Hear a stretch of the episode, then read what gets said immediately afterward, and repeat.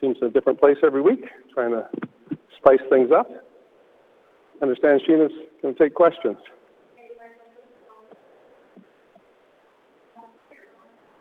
About Gordon Wilson, he's looking to expand his lawsuit. Uh, looks like there's going to be a big cost here to taxpayers. Could be people that get support, government lawyers. Uh, what do you say to taxpayers who are concerned that this is going to cost a lot of money? Well, uh, again, uh, I can't uh, determine what citizens will do. Mr. Wilson's charted a course. Uh, the issues before the courts. Uh, all citizens have recourse to go to the courts, and we'll just have to see how it plays out.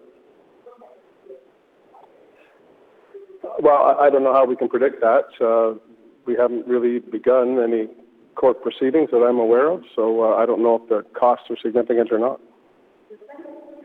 Um, on the FIFA bid, can you explain to us what's going on here? Has B.C. said that the province will not participate uh, in a bid to have uh, potential World Cup games in 2026 at BC Place? No, we haven't said that at all, but we have been grappling with the proponents who want us to sign a blank check, uh, unconditional, a conditional agreement that can be changed by FIFA but not by us. I'd love to see soccer games at BC Place. I've said quite clearly to the proponents, bring it on. Let's bring soccer to Vancouver in 2026. But let's also ensure that the cost to taxpayers are not out of control. The federal government announced today they support the bid in principle, but they didn't say anything about the cost of security. They didn't say anything about the indemnities that the province has to put in place unlike other cities in, in Canada because we own the stadium. What the deadline is? This bid is due on Friday. Vancouver will no doubt have to be in or out of that bid by Friday. So yeah. do, you, do you understand? Do you, can you explain to us the, the deadline and, and what will ultimately allow you to make that final decision? Well, we sent uh, draft submission to the proponents last week. Uh, didn't meet their expectations, but I have a higher obligation than just being a soccer fan. I have a higher obligation than just wanting to see World Cup soccer in Vancouver. I have to make sure that taxpayers aren't on the hook uh, for unknown costs at the whim of FIFA. I'm just not prepared to sign off on that, and nor is the Minister of Finance. We're going to continue working with uh, the proponent throughout the week, but uh, you know I think that they have to be uh, responsible as well and and understand that as much as we would love to see soccer coming to Vancouver, coming to British Columbia, uh, world class, uh, not at any cost. Several days of questions here and uh, had very detailed questions about your tax proposals budget. The budget passed, the numbers of estimates and revenue, presumably from some model has been done. So how can you reconcile with people how there are so many things getting increasing based on concerns that you hear on exemptions from different groups of people and yet we already have the budget, and the numbers going to already be there. How, how does that? Well, firstly, uh, Carole James was very clear on budget day that we were going to aggressively uh, uh, tackle speculation in our, our real estate market. We have a 30 point plan, a bold plan to bring on more supply, to tackle demand, and also ensure that there's security of residency for those that are renting in British Columbia right now. So that's the plan the budget uh, had conservative revenue forecasts and very uh, generous contingency funds and uh, forecast allowances. So these are these are issues that can be managed over the course of the year, and that's what budgets do all the time. A budget that isn't clear about uncertainty among your constituents and other people. You don't even know who to find, who, who's going to be accepted. Is that not a failure of the way that you introduce taxes that all these people are unclear I don't believe so. I think we have to go back to first principles, Rob. And the first principles were we had a runaway housing market and we needed to uh, tamp down speculation in that marketplace. That's what we campaigned on. That's what the public asked us to do, and that's what we're doing. When it comes to the implementation of the tax, we're doing exactly what we said we would do as well. Carole James said, not yesterday, not last week, but on budget day, that there were going to be implementation issues as we go forward. This is the first time something like this has been, been tested, and we're listening to people, my constituents. Uh, we're listening to editorial writers. We're listening to opposition members. We want to make sure that we get this right. And I think we're being prudent and we're being responsible. And with respect to revenue forecasts from uh, any speculation tax, they are conservative already by design. And we have a very generous uh, other allowances that will make up for any shortfall as we uh, move the tax to its final uh, form uh, this fall. I wanted to ask you about reducing the voting age with the bill introduced today. The NDP campaigned on reducing it to 16. Does that mean you'll support Andrew Weaver's bill at? Uh, I haven't read the bill yet. Uh, I'll take a look at it, and we'll have a discussion with uh, not just members of the House, but our constituents. The, the House rises this week uh, for a break. This is an ideal opportunity for people to go back and talk to their constituents. Uh, if there's a, an overwhelming desire to move the voting age down, uh, I'm more than happy to do that. Well, I'm focusing on a whole range of other issues right now. We have a, a whole bunch of uh, changes to the Election Act with respect to the system of co- uh, selecting members. Uh, I think I'm going to focus on that right now as we put forward uh, a question for uh, the public to answer with respect to our voting system. That's my number one priority right now. The voting age is important to uh, Andrew Weaver. He's brought forward a private member's bill. I'll take a look at it. Justin? Uh, the proposal by Andrew Weaver in the agreement to basically to Scott Morris was, was looking at pilot project for, uh, guaranteed income.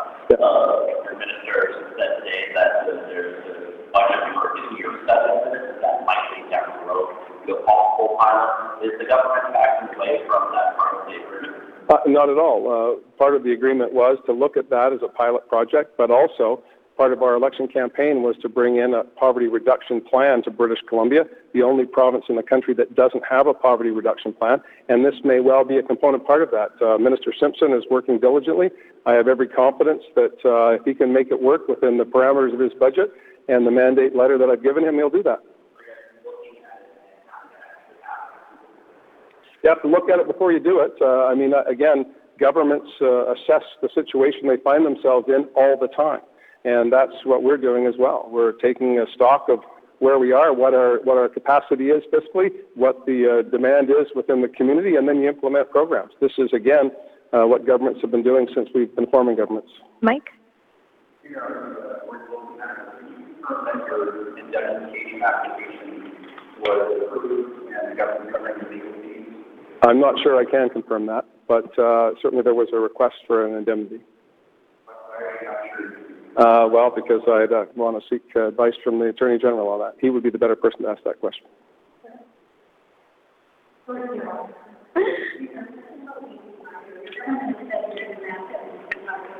Yeah.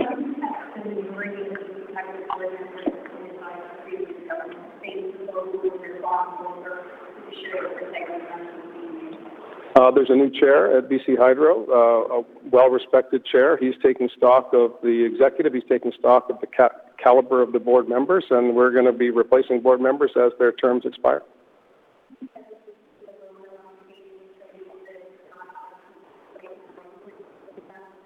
Uh, Chris O'Riley is acting in that position. He is a career uh, employee at BC Hydro. He knows the system very, very well. I have confidence in him, uh, but again, that's a board decision. I'll await the decision from the board.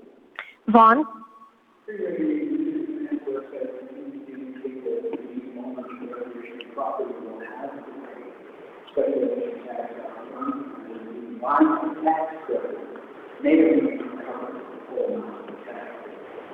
Is that still intention?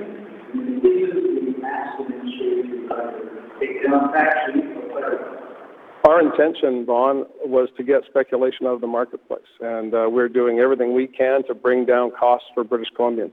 An affordability agenda was what we campaigned on, and affordability is the focus of the 30 points that we brought forward when it comes to housing. Minister uh, James has been abundantly clear, I believe, on the day of the budget and as early as recently as today, that she's listening to British Columbians. We're hearing what they have to say, and then we'll make uh, uh, changes as required and implement legislation in the fall, which was the plan from day one, and it continues to be the plan.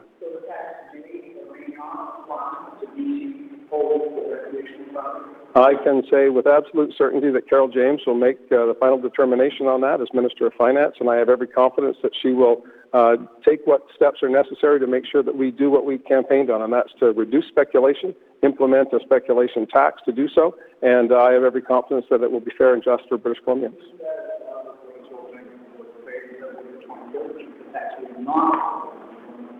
No, I don't think it's at odds with that. I think it's uh, it's part and parcel of the process that's been uh, underway since the budget was tabled. we've been reaching out and talking to people. I uh, spoke to the Board of Trade, I've spoken to other organizations, and I've heard what they've had to say about this issue, as has the Minister of Finance. Sure. Alberta Premier needs the possibility of turning on tax oil to BC. Environment out of this one, you of this one again, what do you think that? Uh, well, I think that uh, I'm going to focus on the issues that matter to British Columbians, and they're within my jurisdiction. Uh, I'm testing the jurisdiction of one of those issues right now uh, through uh, the courts, and uh, Ms. Notley can take care of business in Alberta to to the extent that she bel- believes that she has to uh, take on British Columbians. That's her right. I would prefer to see people coming together. I prefer that our federation was a cooperative one, uh, a, a consensus-driven operation, not a subservient uh, federation. Okay, we're going to do Megan and then end with Baldrey.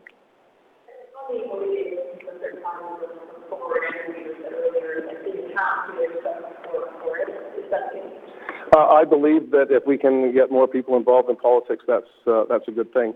I uh, spend a lot of time talking to high school students uh, when I was a regular member of the uh, legislature, when I was uh, leader of the opposition, and as premier. And I believe that young people are very, very much focused on learning and understanding our political process. We want to see participation rates in every uh, demographic go up. Uh, the recent uh, information tabled by the uh, chief electoral officer demonstrates that there are areas that are declining in participation. But I do know in my own family and and uh, myself, uh, if you start voting as soon as you can, you'll probably vote for life. If you put it off and put it off and put it off, you may not ever get into a voting booth. So I'm going to look at Mr. Weaver's proposal and we'll talk to the House Leader and see if it fits. And last, Baldrey. Uh, back to the uh, speculation tax, I know the legislation's in the fall. I'm sure everybody here is getting the same emails from people expressing concern about their vacation properties. Is it fair to let everybody uh, basically uh, kept hanging, waiting for an outcome here? Should you not provide clarity sooner than the fall in terms of which way this tax is going to go? I'm confident that the Minister of Finance wants to provide clarity as quickly as possible, but we also want to make sure that we're hearing from everyone. We're not just getting uh, correspondence from people who don't like the tax. We're getting an overwhelming amount of uh, correspondence from people who think it's a great idea. And uh, I think that that is important for you and for all of us to go back to first principles. We have an affordability crisis, largely in the lower mainland, but uh, percolating through to other parts of the province as well. And that was the motivation here. Uh, that was what people asked of us. Recent polling, and again, I, uh, I know uh, we have to take all of these things with a grain of salt, but you've seen these numbers. Housing is at 50% of the number one issue for people, and it has been consistently for months. It's not because we're talking about it, you're talking about it, it's because everyone's talking about it. We put forward a plan to address it. Uh, we're going to take advice from people, those that are in favor, those that are opposed, and we're going to have as comprehensive a plan as possible, uh, starting with legislation in the fall. Get clarity on that issue of vacation property before the end of the session? There's every chance of that, yeah. Thanks.